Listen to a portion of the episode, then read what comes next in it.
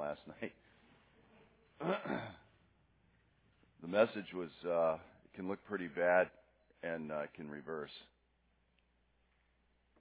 which is pertinent to the message this morning. My uh, title is Messiah When, and the Old Testament told us a lot about a coming special person, a lot about him, but it also uh, that did it ever answer the question, when would he come? The answer, amazingly, is yes. And that's what we're going to get to this morning. But uh, before we do, let's pray. Lord, we pray that this morning you'll you'll speak your word over us, that you'll apply it to us by your Holy Spirit. Pray that you will edify your people. Pray that it won't just tickle our intellects, but it will produce in us the appropriate response, which is to worship you. You who are outside of time have told us the end from the beginning and are sovereign over history and work out your purposes through men and in spite of them. We pray that today we will have a greater respect for the Anointed One, the Messiah, the Christ, Jesus, in whose name we pray. Amen. There's a thread which ties all of Scripture together, which I call I call it promise seed, and I've preached on it, and it's it's on the website. But it gives you the big picture, tracing the storyline, the meta narrative of the Bible, and it begins with Adam and Eve. In that dark day in the garden, God had a powwow with the guilty little threesome. And he told the serpent that this, the seed of Eve would come and deal him a lethal blow. But the seed himself would be injured in the process. He would bruise his head, and you will bruise his heel. And this taught, this taught them that the answer to their predicament, which was, was considerable, was outside of themselves. It lay in a coming one a promised seed. So things deteriorated from there. And God had to wipe the slate clean with Noah, preserving Noah. And Noah became kind of a second Adam in a new world. Uh, of course, one of the first things Noah did in the new world was get drunk. and then things deteriorated from there again winding us up at the Tower of Babel, with man exalting himself above God or trying to, instead of taking his place under God. And so, God wasn't finished with the human race yet. He chose a guy named Abram, an Iraqi,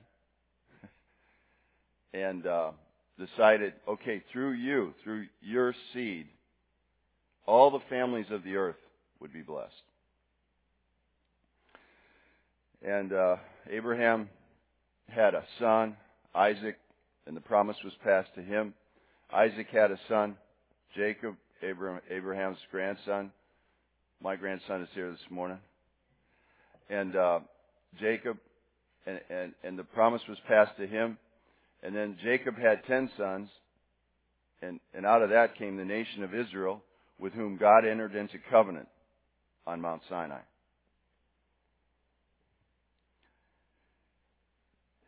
And uh, from which of Jacob's son would this promised seed come?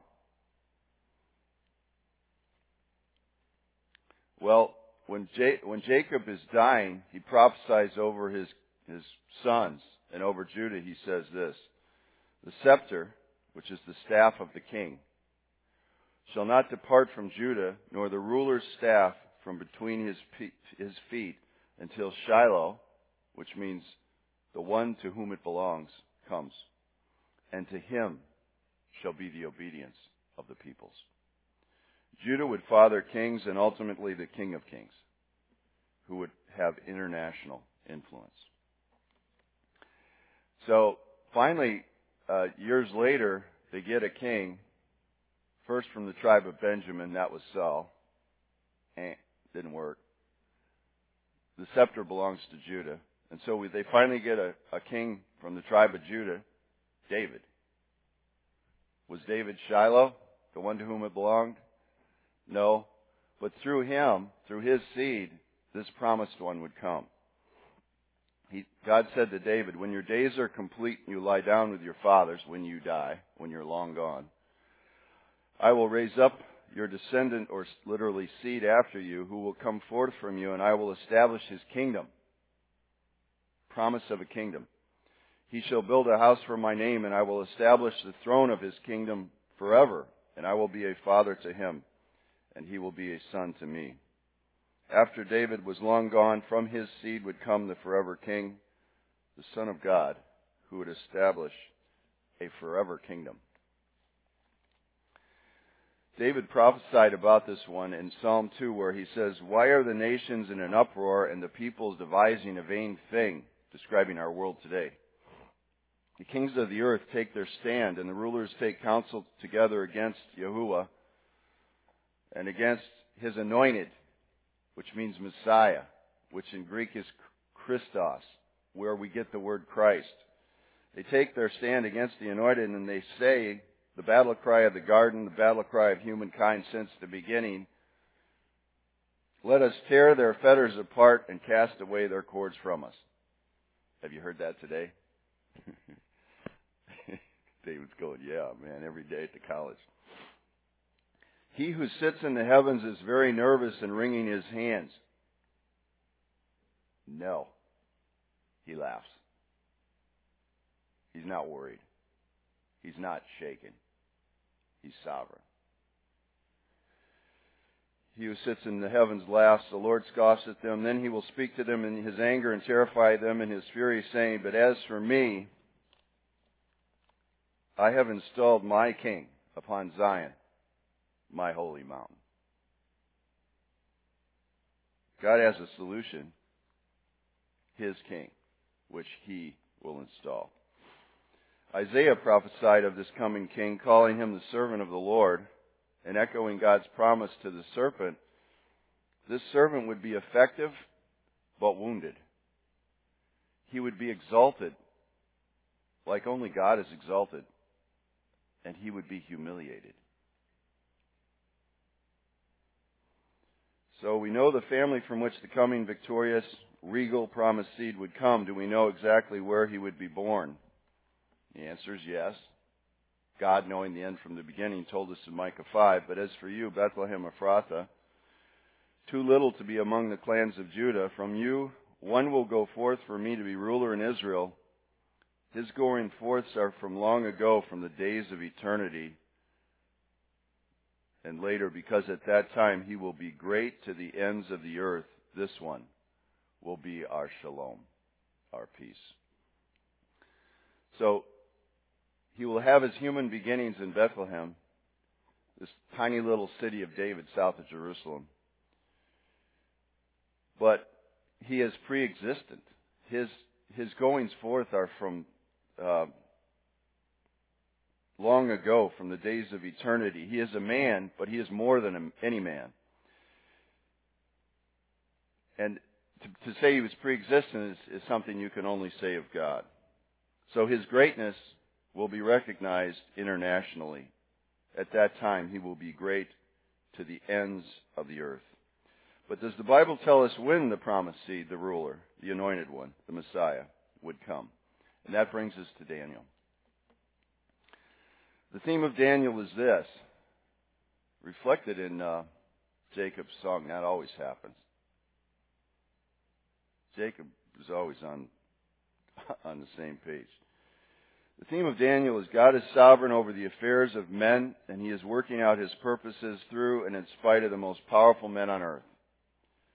He will set up a kingdom which will never pass away.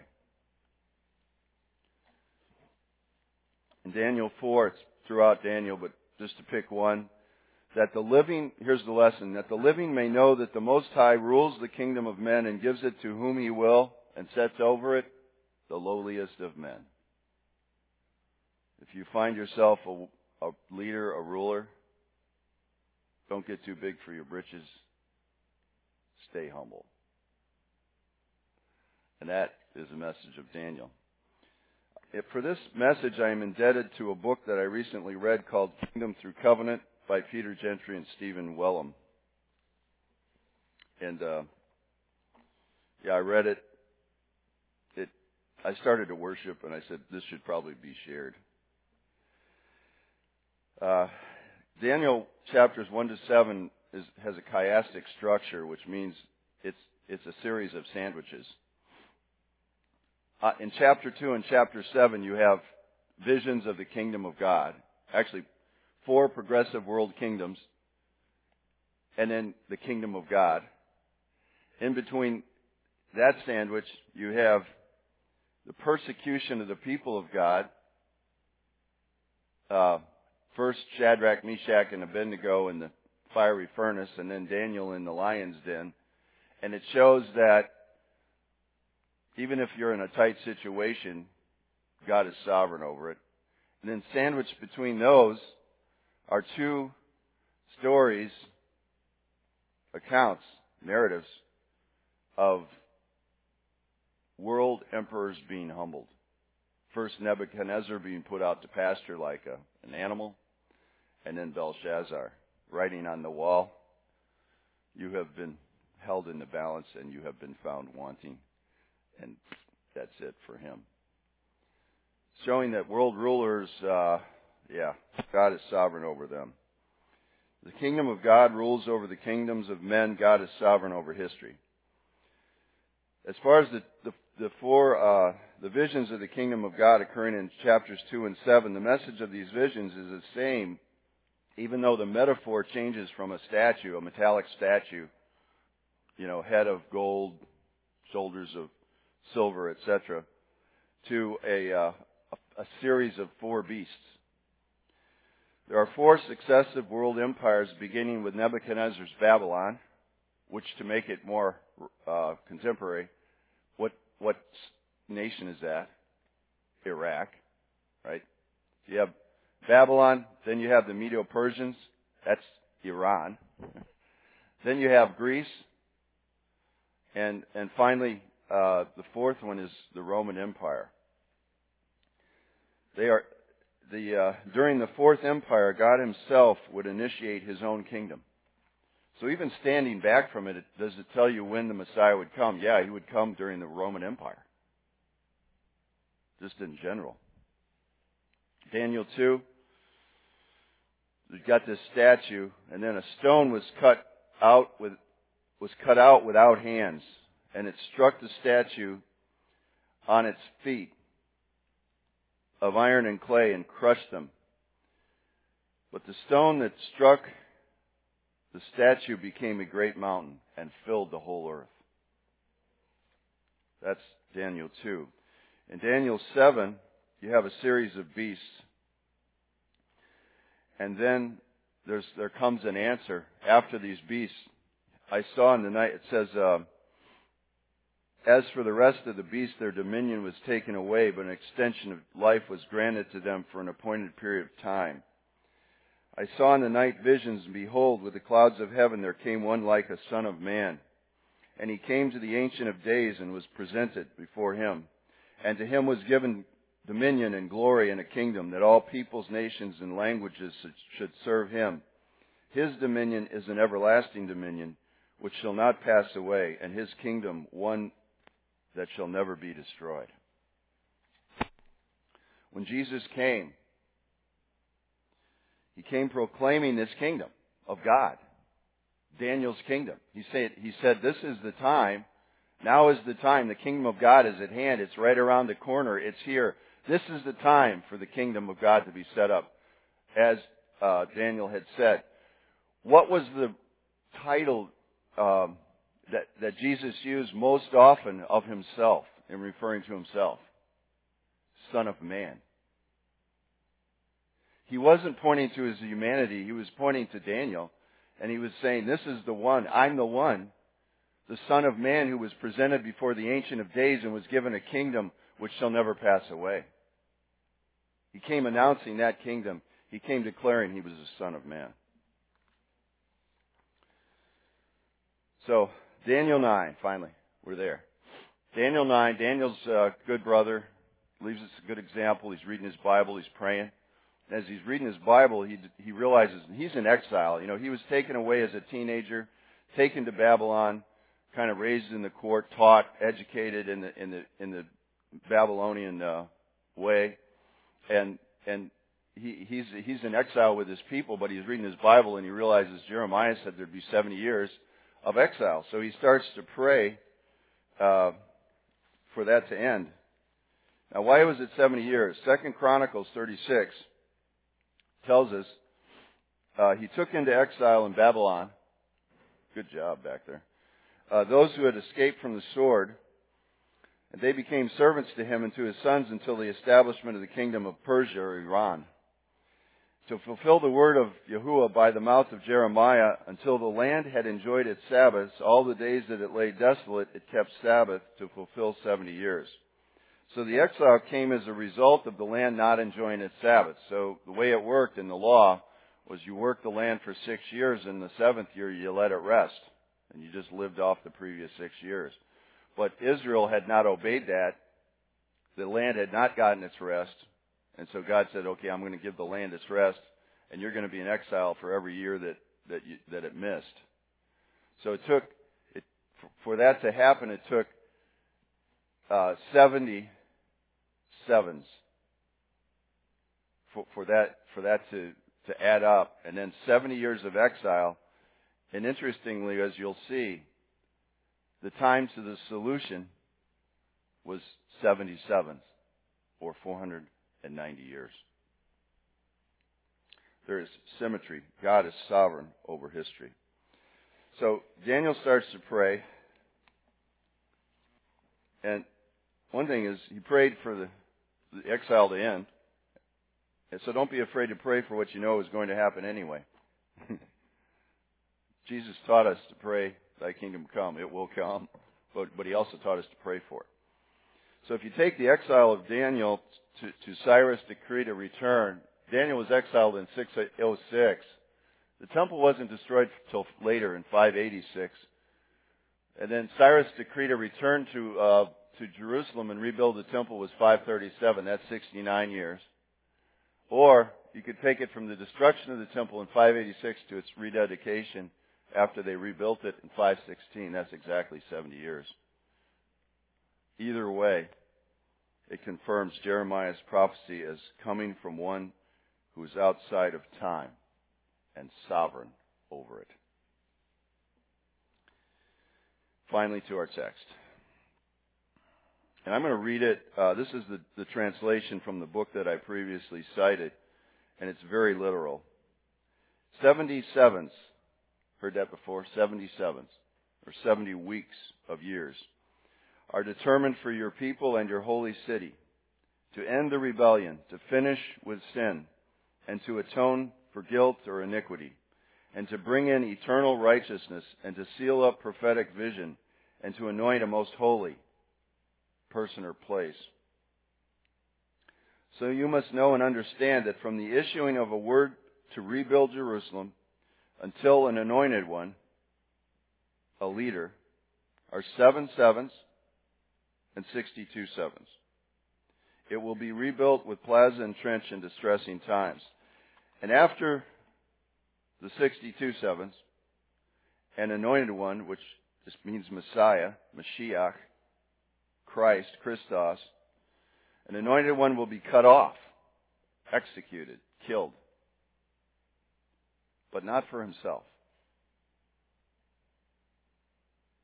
and the people of the coming leader will ruin and spoil the city and the sanctuary, and its end will come with the flood, and until the end, war, desolations are what is decided.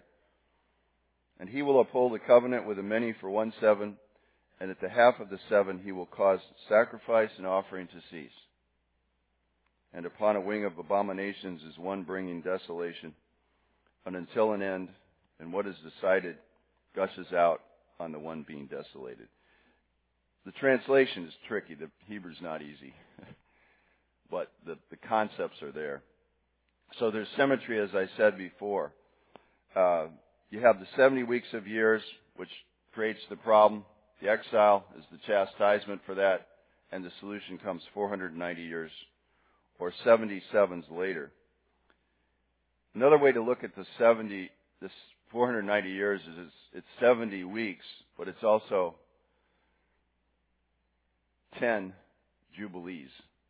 So they had seven, and then seven sevens after that.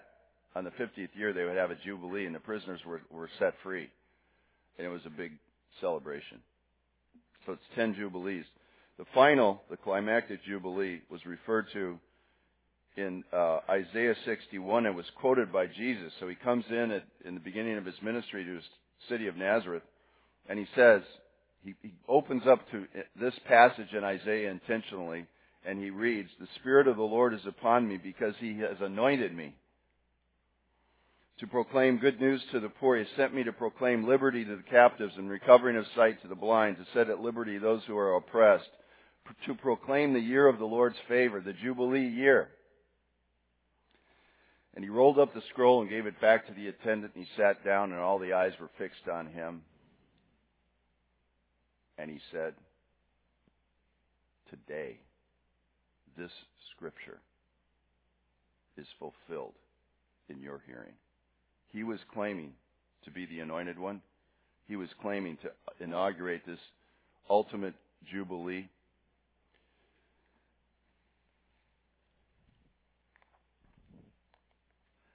Uh, he was saying, This is the time. I'm not the, the, these guys aren't the only ones to see the symmetry. Matthew, in, in chapter 1, verse 17, says thus, says, Thus there were 14 generations from Abraham to David, right? And then, oh, if you go back from uh, the exile back 490 years, you get to roughly the time of David. See, there's 14 generations from, from Abraham to David. There's 14 generations from David to the exile. And from the exile to the Messiah, Jesus, there's 14 generations. If you take 35 years per generation and you multiply it by 14 generations, guess what you get? 490. So learn your math because God, God uses it. And my grandkids are here. Got to tell them to learn their math. They're doing that. So the 70 weeks, the 70 weeks of Daniel, this is it's divided up into three sections. First, you have seven weeks. That's when the temple, that's when the, the city is rebuilt. Approximately 50 years, 49 years, right? And then you have 62 weeks where not much is happening. And in the final week, things heat up. The anointed one, the Messiah comes. And, and there's a lot of stuff that goes down. Now, the question is, when does the clock start? So you, you, we know that it's going to be 77s are, de, are decreed yeah, and it starts from the decree to, to rebuild Jerusalem to, to the coming anointed one.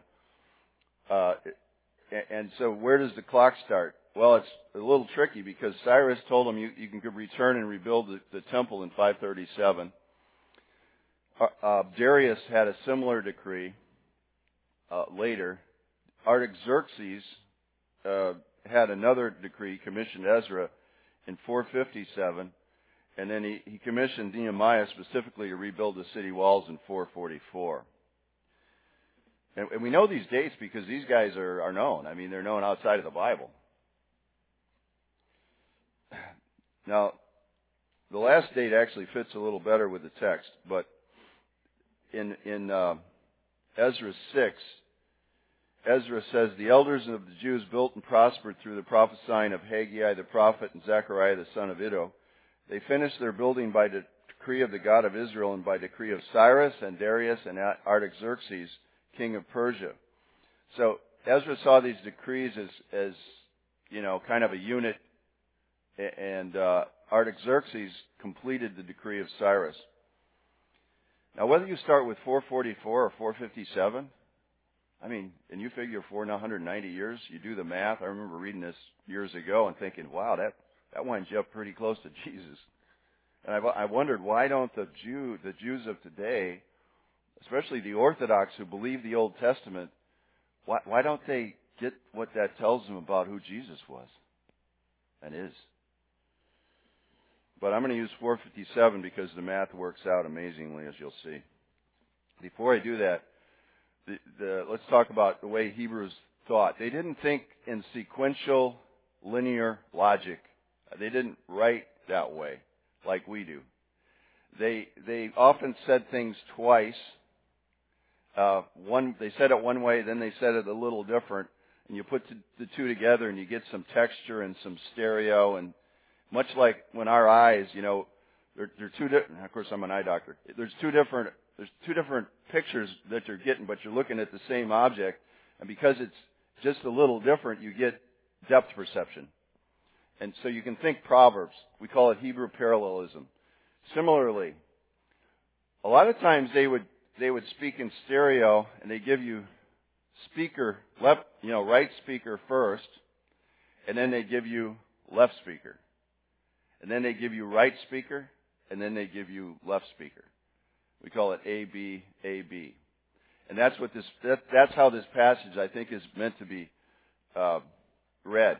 So 26 verse 26a and tw- verse 27a are talking about the Messiah, and 26b and 27b are talking about the city and the sanctuary.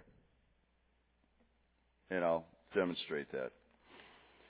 There is a textual discrepancy, and if you read your Pew Bibles, which is ESV, now if you've got New American Standard, NIV, King James, New King James, this won't happen. But for some reason, the ESV went with the Masoretic text, which says, Understand that from the going out of the word to restore and build Jerusalem to the coming of an anointed one, a prince, there shall be seven weeks, period. Then for 62 weeks. So it looks like the prince is going to come in seven weeks. Of course, 26 says, and after the 62 weeks, an anointed one shall be cut off. So the anointed one was hanging around for quite a, quite a long time that way. Why is that? Why is there this discrepancy? I don't have time to go into it. Um, but the, the Masoretes were, were Jewish uh, leaders uh, 700 years after Christ who I think they saw that this text pointed to Jesus, and they actually, actually punctuated it so that it wouldn't. But the Septuagint, which was 200 years before Christ, uh, the uh, Theodotion, Symmachus, and the Syriac Peshitta all give you the reading that I'm giving you and that your other Bibles give you as well.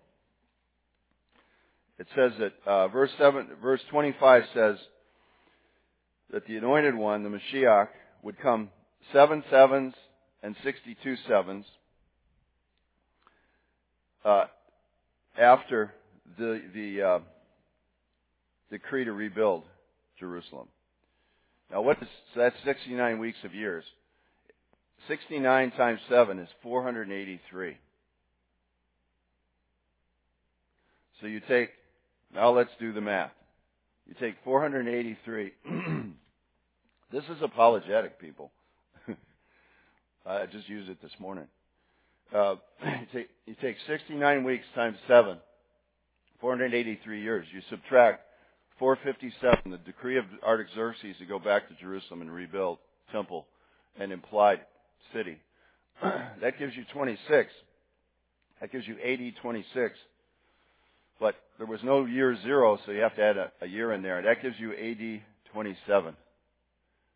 The exact year, as far as we can determine, that Jesus began his public ministry and was anointed with the Holy Spirit at his baptism by John the Baptist. Wow. That's the punchline. I'm going to repeat it. That's the punchline of this sermon. He decreed, God decreed long before. I mean, 600 years, five to 600 years before this happened, he said, four, you know, 483 years from the from the decree, the Messiah is going to come. That's 483 minus 400, 457 BC, which is Artaxerxes, and that gives you 26. You add a year for the zero year, and that is 27 AD, and that is the that is the exact date, as far as we can determine, to the year that Jesus, the Messiah, was anointed with the Holy Spirit at his baptism by John. Halfway through that, three and a half years later, after his public ministry, the Messiah was cut off, but not for himself. He didn't die for his sins. He had none. He died for our sins. Daniel told us that. This book was written by someone outside of time who is sovereign over it. okay, hallelujah. Um, so what does it tell us? What does this? Uh, this see the see the red? That's the right speaker. Black is left speaker. Red is right speaker. Black is left speaker. So that that the red tells you about Messiah. After 62 sevens, he will be cut off, but not for himself. And then also skipping down to 27a, and he will uphold a covenant with the many for one seven at the half of the seven. He will cause sacrifice and offering to cease. In Isaiah, Isaiah says, By oppression and judgment he was taken away, and as for his generation, who considered that he was cut off? Isaiah uses the same word. Out of the land of the living for the transgression of my people, to whom the stroke was due. It was due to us. He took it. And then it tells us that he will make a covenant with the many. This is likely a reference to the new covenant, which is based on his sacrificial death, which we will celebrate this morning after this message. And at the half of the 70th week, he will cause sacrifice and offering to cease. Why? That is when he was cut off, and it was around 31 AD, uh, three and a half years after he began his ministry. He caused sacrificing and offering to cease because he offered the sacrifices to end all sacrifices. He offered himself. He, he said, This is the new covenant in my blood, no longer the blood of lambs. I am the sacrifice. At his death, the veil of the temple was torn from top to bottom. Why? The shadow had served its purpose. The real sacrifice had been offered. A way was now made into the real temple made without hands, Hebrews tell us. The tearing of the temple veil at the moment of Jesus' death was a sign that the true sacrifice had been offered, that the temple made with hands was no longer necessary, and it would ultimately be destroyed. And as we know, it was in 70 AD. The second half of these two verses, the left speaker, tells us about the people of the coming Nagid, uh, which is the Hebrew for the leader, mentioned in verse 25. It says they will ruin the city and the sanctuary. I, I think the leader is, you know, it says the Messiah, the leader, and I think it's talking about the people of the coming leader. Um, read Job, but but you say, well, they, I thought it was the Romans that destroyed the city and the temple. Well, if you read Josephus, you'll understand that the Roman general Titus did not want to destroy the city and the temple. He wanted the sacrifices to continue. But there were three Jewish factions that were fighting, infighting within the city walls, and they took over the temple and they made it a fortress, and they drank the sacred wine and they melted down the sacred utensils, and Titus pleaded with them, please give up, we don't need to do this. And they refused, and so he, he, he, he, he smashed the whole thing, burned down the temple. And, and as Jesus had said, uh, not one stone was left on another. Those were those, the Jewish Christians had fled because they took Jesus at his word, and he had said, "When you see the Roman army, when you see the army surrounding Jerusalem, get out of there," and they did. But it was the Jewish people were defeated because they deteriorated from the inside, and they were attacked from the outside, much like America today. Yeah. Uh, okay. So it all gets done in 70 70s. It says seven, now going back to verse 24, 77s are determined for your people and your holy city, to end the rebellion, to finish with sin, and to atone for guilt or iniquity, and to bring in eternal righteousness, and to seal up the prophetic vision, and to anoint a most holy person or place. Now, is, did they really finish with sin? Within 77s? Well, that's what the Bible says. The answer is yes. Uh, Hebrews, but as it is, he has appeared once for all at the end of the ages to put away sin. How? By the sacrifice of himself. And just as appointed for man to die once, and after that comes judgment, so Messiah, the anointed one, having been offered once to bear the sins of many, will appear a second time, not to deal with sin, sin's been dealt with, but to save those who eagerly wait for him. Zechariah said, I will remove the iniquity of that land in one day. Beloved, the new covenant says, I will remember their sins no more. He put an end to sin. Eternal righteousness. Isaiah, going back to Isaiah, you should read Isaiah 53 along with this. All of us like sheep have gone astray. Each of us has turned to his own way, but the Lord has caused the iniquities of us all to fall on him. He dealt with iniquity, atoned for iniquity. Did he bring in eternal righteousness? Well, that's what that's what that's what it says in uh, Isaiah 53. Uh, out of the anguish of his soul he shall see and be satisfied. By his knowledge shall the righteous one, my servant, make many to be accounted righteous. Righteousness. What is the book of Romans about? The righteousness of God has been manifested apart from the law and the prophets, but being witnessed to by them. Yeah, you now have the righteousness of Christ, he, He's brought us eternal righteousness. So He sealed up the vision, He fulfilled it. I'm running out of time. He anointed a most holy place or person. It's a weird, weird thing because people are anointed, prophets, priests, and kings. And the, and the Holy of Holies is really what it literally says. That was a place. But what was the tabernacle? It was a tent with God in it. What was the temple? A building with God in there. Who was Jesus? A human being with God in him. The, the Word, the eternal Word that was with God and was God, became flesh and tabernacled among us. Fully God and fully man. He was anointed. So, now we want to stand back from this prophecy. Don't miss the forest for the trees. What does it say? The Messiah would come within 490 years. He would be anointed. Sin would be atoned for. Everlasting righteousness would be brought in through the sacrifice of the anointed one, but not for himself, vicarious sacrifice. He would be cut off. Yet his people, the Jewish people, would ultimately ruin the city and the temple, and they would be desolated. Incredible, paradoxical prophecy, and yet that is exactly what happened as it had been decreed by the Ancient of Days. Yes, God is sovereign over history. The kingdom he sets up through the Messiah will never pass away. okay. There are Christians, good, well meaning, good brothers, who say that the 70th week of Daniel hasn't happened yet. Well, they want to rebuild the temple and they want to reinstitute animal sacrifices. Do you know about this? They are waiting for Jesus to return and sit on a physical throne, uh, the throne of David in, in the, little city of Jerusalem and set up an earthly kingdom. First, there is nothing, nothing to suggest that the 70th week is not contiguous with the 69. That's the whole context of Daniel. There were 70 years of exile.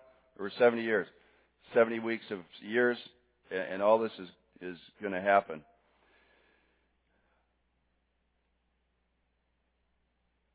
That the stuff went down. It, it has happened. 490 years as God said it would. The temple made with hands was a shadow of a greater reality, a temple made without hands.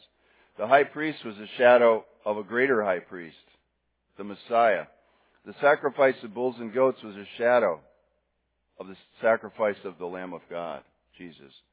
The city of Jerusalem was a type and a shadow of a greater city whose builder and maker is God, the New Jerusalem the Jerusalem which is above, which needs no temple because the Lord God the Almighty and the Lamb are the temple.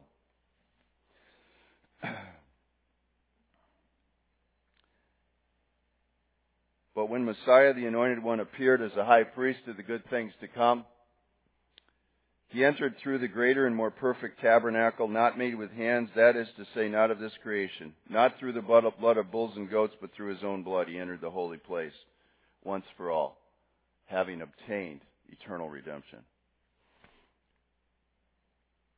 For if the blood of goats and bulls and the ashes of a heifer sprinkling those who have been defiled sanctify for the cleansing of the flesh, how much more will the blood of Christ, the Messiah, who through the eternal Spirit offered himself without blemish to God, cleanse your conscience from dead works to serve the living God. For this reason, he is the mediator of a new covenant. The throne of David, I'm almost done, was a type and shadow of a much greater throne, the throne of the cosmos, at the right hand of the majesty on high, where Jesus now sits as king until his enemies are made a footstool for his feet. So why, if the reality has come, would you go back to the shadows? Why? If the reality has come, would you go back to the shadows? Beloved, the kingdom of God has come. The king has come. The Messiah has come. The stone, the stone has struck the statue. The God of heaven has set up a kingdom that shall never be destroyed. It shall break in pieces all these kingdoms and bring them to an end, and it shall stand forever. Jesus, the Son of Man, has come, and he has been presented to the Ancient of Days, and and to him has been given dominion and glory and a kingdom that all peoples, nations, and languages should serve him. His dominion is an everlasting dominion which shall not pass away, his kingdom one that shall never be destroyed. That is why he could say to his disciples, All authority in heaven and earth, all authority in heaven and on earth has been given to me. Go therefore, make disciples.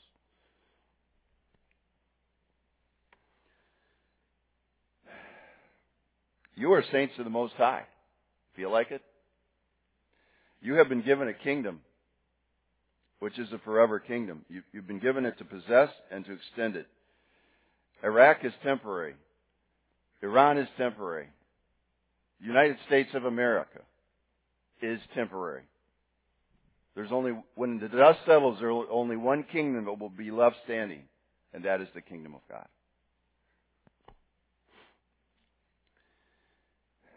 King Jesus will reign until his enemies are made a footstool for his feet. The stone has hit the statue and is becoming a great mountain which will fill the earth. The mustard seed has been planted. It started small, but it will grow into a great tree. The mountain of the house of the Lord will be exalted over all the other mountains. And the Gentiles, the nations, will flow into it and are flowing into it. As surely as the anointed one came within 70 weeks of years, just as surely it will be said, the kingdom of this world has become the kingdom of our Lord and of his Messiah. Amen. Will the brothers come? I'm not a surfer dude, but I've surfed. Uh, we have a surfer babe here, but and uh, what is the thrill of surfing? It's being picked up by something way bigger than you